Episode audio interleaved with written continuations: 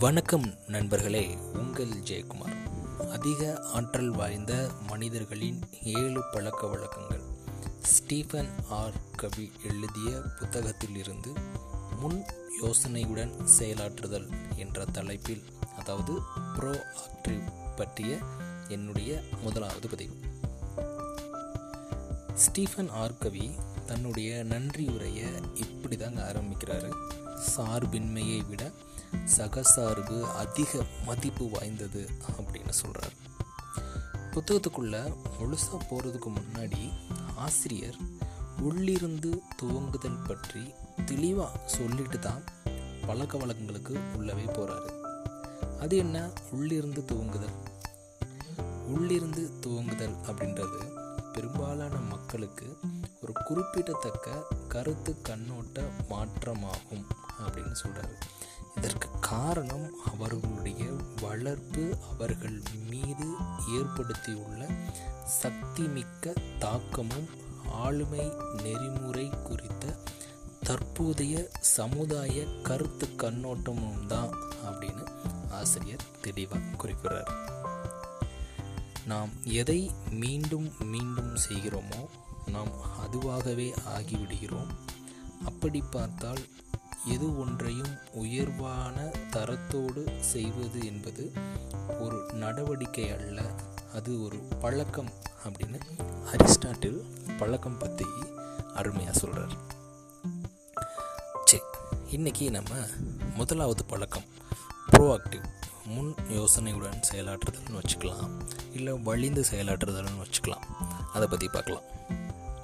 நீங்கள் இந்த புத்தகத்தை படிக்கும்போது உங்ககிட்ட இருந்து விலகி நின்று பார்க்குறதுக்கு முயற்சி பண்ணுங்க அப்படின்னு ஆசிரியர் சொல்கிறாரு அது மனித இயல்புகளில் அடிப்படை கொள்கையை கண்டுபிடித்தலில் ஒரு துல்லியமான சுய வரைபடத்தை டாக்டர் விக்டர் ஃப்ராங்கல் அப்படின்றவர் வந்து அழகாக விவரிச்சிருக்காரு.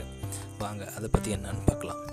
எந்த ஒரு சூழலிலும் அதிக ஆற்றல் வாய்ந்த ஒரு நபரின் முதலாவது பழக்கமும் மிகவும் அடிப்படையான பழக்கமான முன் யோசனையுடன் செயலாற்றுதல் என்ற பழக்கத்தை அவர் அந்த வரைபடத்திலிருந்து உருவாக்க தொடங்கினார் அப்படின்னு ஆசிரியர் குறிப்பிட்டிருக்காருங்க. அவர் கண்டுபிடிச்ச அந்த வரைபடம் கூறும் அந்த சித்தாந்தத்துக்கு பேர் தான் மனிதனின் கடைசி சுதந்திரம். அதாவது ஒரு தூண்டலுக்கும் பிரதிபலிக்குமான இடைவெளி தான் அந்த சுதந்திரம் அப்படின்னு விக்டர் ஃப்ராங்க்லின் தன்னுடைய பதிவில் சொல்கிறாரு அதாவது எப்படி சொல்ல இந்த ஸ்டிமுலஸ் அண்டு ரியாக்ட்னு பா பார்த்தோம்ல. ஸோ அதை தான் அவங்க எக்ஸ்பிளைன் பண்ணுறாரு